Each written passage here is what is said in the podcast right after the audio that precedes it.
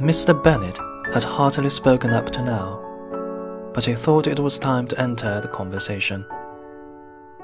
You seem very fortunate in your patron, Mr. Collins, he said. He could not have chosen a better opening remark.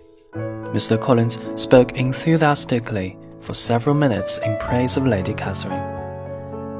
Never in my life have I witnessed such considerate behavior in a person of high birth. Although she is such a great lady, she has never treated me with disdain. She talks to me almost as an equal and gives me advice.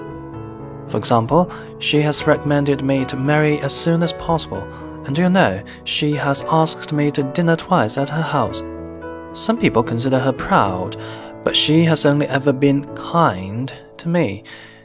She even took the trouble to visit my small house and was thoughtful enough to suggest one or two improvements, some shelves upstairs. That is very correct and polite, I'm sure, said Mrs. Bennet. Does she live near you, sir? Only a small country road separates my poor house from Rosings Park, her ladyship's home. I think you said she's a widow. Has she any family? She has only one daughter, who will inherit Rosings and all Lady Catherine's property, a most charming young lady, unfortunately in weak health. I often pay her some little compliment on her appearance or her accomplishments when I visit Rosings. Lady Catherine appreciates these compliments to her daughter, and I see it as my duty to please her ladyship. I am sure you are right, said Mr. Bennet. No doubt you are expert at flattering with delicacy. May I ask how you think of these pleasing compliments? Some of them come to me at the time, but in my spare moments I do occasionally prepare a few words which may be suitable for different occasions. Mr. Bennet listened to his cousin with the greatest enjoyment. Mr. Collins was as foolish as he had hoped. But by tea time, Mr. Bennet had had enough, and after tea asked his guest to read aloud to the ladies. However, when the novel was handed to Mr. Collins, he looked shocked and protested that he never read novels. He chose a religious book instead and started reading in a slow, serious voice. Lydia could not hide her boredom for long, and after only three pages, she interrupted him rudely to ask her mother a question about one of the officers in Meryton.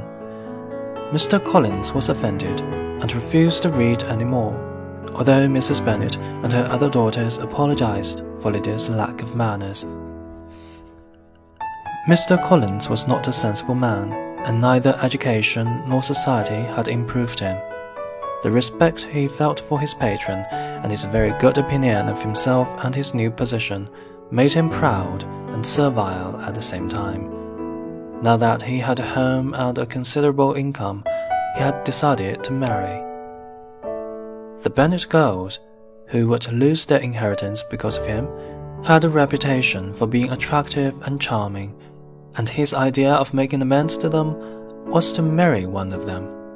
He considered this an excellent plan and thought himself extremely generous and unselfish in carrying it out.